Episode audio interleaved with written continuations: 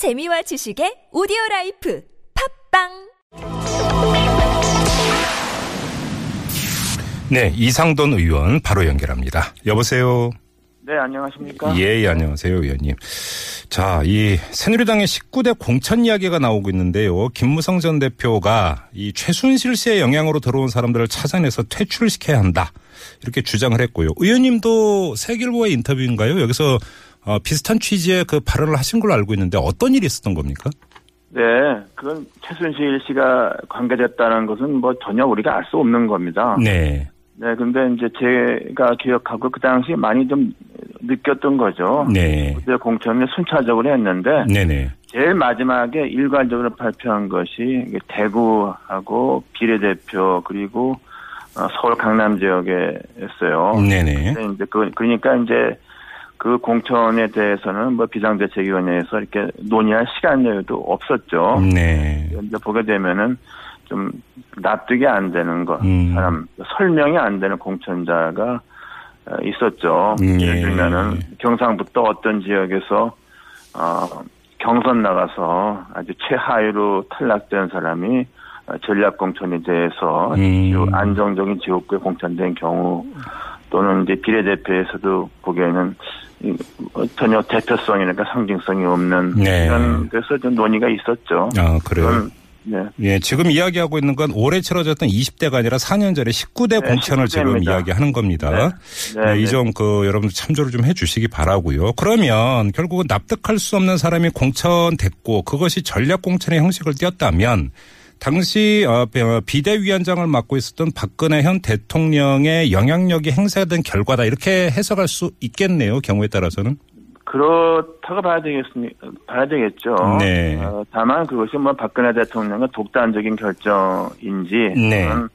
어, 그 당시 공천위원회에 참여했던, 어, 그, 사람들도 있고, 네, 네. 뭐 이른바 뭐 친, 친박 실세 뭐 의원이니 뭐 그렇게 예, 예. 해야되는 사람 또뭐 음. 이런 게 있기 때문에 음, 그, 그 이유는 잘 모르지만은 좀 네. 설명이 부족한, 아, 설명이 안 되는 예, 공천자가 있는 것은 음. 대충 보시면 알 수 있습니다. 아무튼 그럼 이제 정리를 하면 누가 봐도 납득할 수 없는 공천이 있었다라고 하는 점까지는 이야기가 되지만 그게 최순실 씨가 뒤에서 영향력을 행사했다라고 하는 아직 확증은 없다 이런 말씀이신 거고요. 그런 건 전혀 알 수가 없죠. 예. 그 당시에 저는 최순실 씨 영향이 있었을 거라는 것은 네.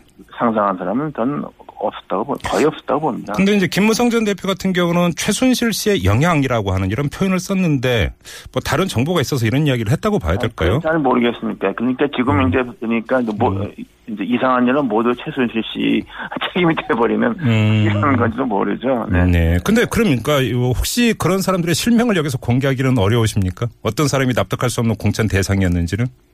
아니 예를 들면요 네. 거꾸로 얘기하겠습니다. 네. 안정범 당시 교수가 비례대표 공천장 그건 설명이 되고 납득할 수 있죠. 예.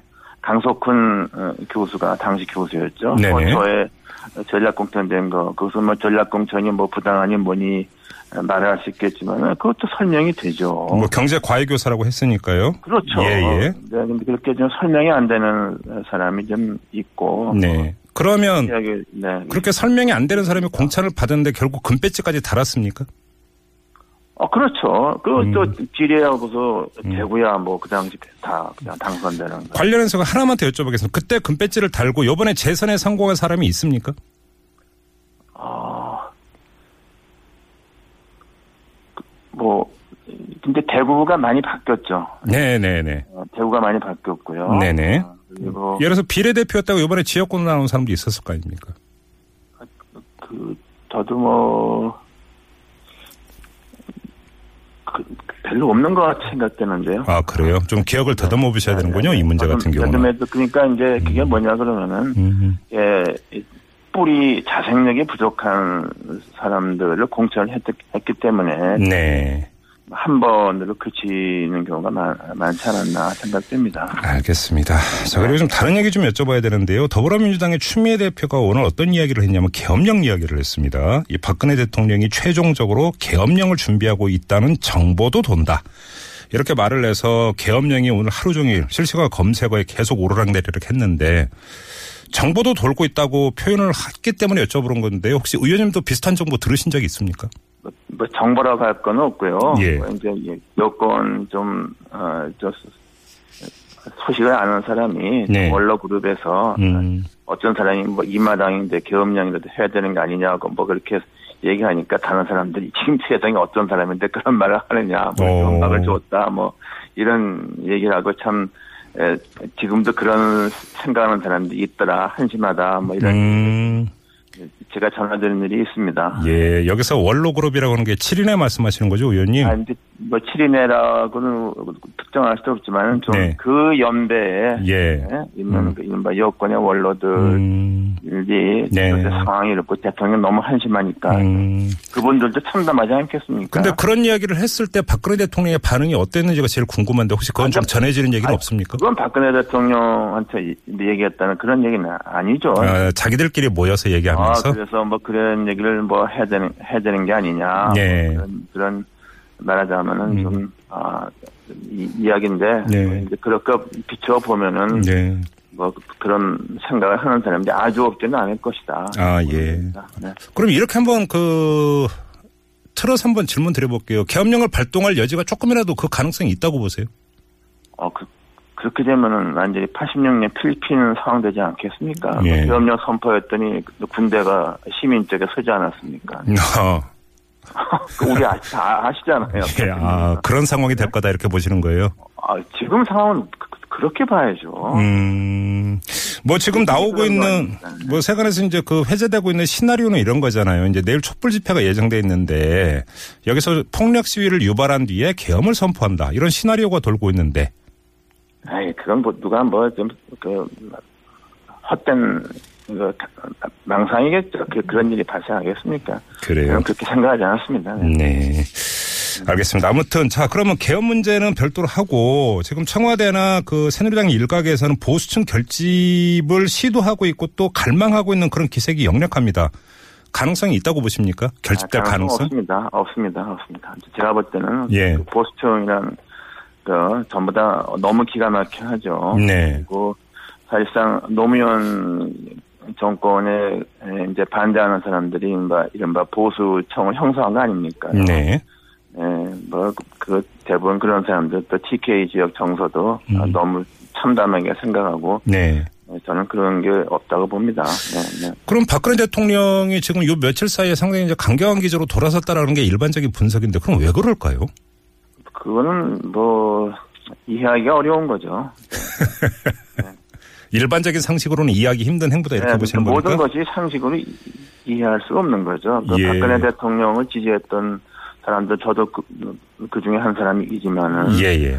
뭐 어떤 정권이나 대통령이나 좀 음. 과거에 좀 에, 이렇게 덮어두고 싶은 부, 부분이 네. 아주 없는 사람이 있겠습니까? 예. 네, 근데 이제 그런 걸 이제 아예 덮을 수 없더라도 좀 음. 이렇게 한쪽 구석으로 가둬놓고 가리라고 기대했던 것이지. 네. 뭐 이런 일이 발생한다는 것은 네. 어느 누구도 상상하지 못했다고 음. 봐야죠. 근데 지금 청와대 관계자의 이야기에 따르면 하야도 안 되고 이선 후퇴도 없다고 했으면 사실은 그 정치적인 해법이라고 하는 것은 그러니까 이미 그 단계를 넘어섰고 탄핵이 불가피한 거 아니냐 이런 그 이야기들이 좀 그 갈수록 많이 나오는 것 같은데 의원님은 개인 생각은 어떠세요? 저도 그렇게 생각합니다. 네, 그- 그래서 이제 탄핵이라는 게 배란간하는 게 아니기 때문에 시간이 예. 걸리지 않습니까? 예, 예. 그러다 보면은 네.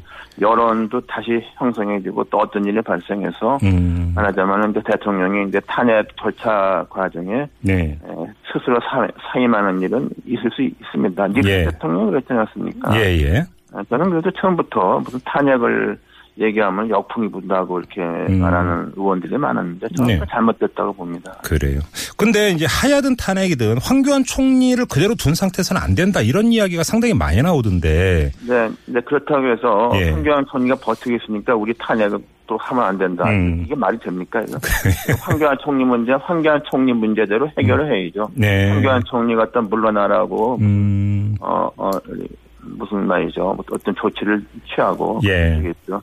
그리고 또, 어, 어, 황교안 총리도 뭐 버티는데 한계가 있지 않겠습니까? 아, 그렇게 보세요? 네. 예. 박근혜 대통령이 뭐 정세균 국회의장 만나서 국회가 총리 추천하면 받겠다고 했으니까 별도 트랙으로 그러면 야 3당이 뭐 새누리당과 협의를 하든 해갖고 총리는 따로 추천하고 탄핵 절차를 따로 밟을 수 있는 거 아니냐 이렇게도 갈 수 있는 걸까요?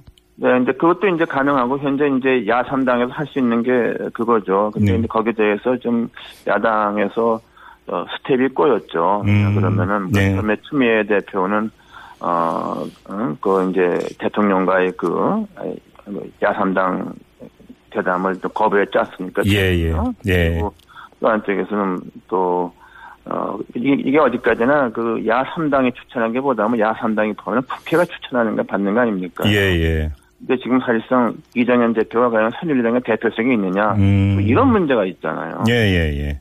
그리고 현실적으로 이- 이렇게 되면은 어뭐 누굴 추천하는 것을 떠나서 음. 어, 뭐 청와대가 어, 그것도 어 이제 받기가 음. 어, 받지 않을 가능성이 많, 많죠. 네네. 상당히 지금 이게 뭐 정해진 게 아무것도 없어요. 뭐 그러니까요. 완전히 지금 전국이 뭐 완전히 해법이 없는 겁니다. 해법이 없다는 것은 절차적으로 풀어가기 어렵다는 거죠. 예. 저 안철수 전 대표 같은 경우는 다른 대권 주자에 비해서 상대적으로 강경했고 상대적으로 빨리 움직였습니다. 그 누구보다도 이제 빨리 하야를 요구를 했고 서명 운동도 먼저 돌입을 했고 이렇게 네. 했었는데 안철수 전 대표의 상황 인식은 어떤 건가요? 그리고 혹시 그런 과정에 의원님이 좀 조언을 주신 겁니까? 아니 저 어, 뭐 그렇다기보다요. 예. 뭐 이제 우리 그저 처음에 이제 의원총회가 있었는데 네네. 이제 다른 의원들 아무 발언을 안 하길래 제가 네. 좀의 원총회에서 제가 첫 회의 때 그게 음. 이제 금요일로 기억이 아, 목요일로 기억되는군요. 예. 제가 좀 어, 이 상황을 갖다가 우리가 뭐 하야나 탄핵을 요구한다고 해서 역풍을 걱정하는 의원들도 있는데 음. 그런 상황은 난 아니라고 본다. 네. 내가 여권 사정을 내가 아는 사람으로서 음흠.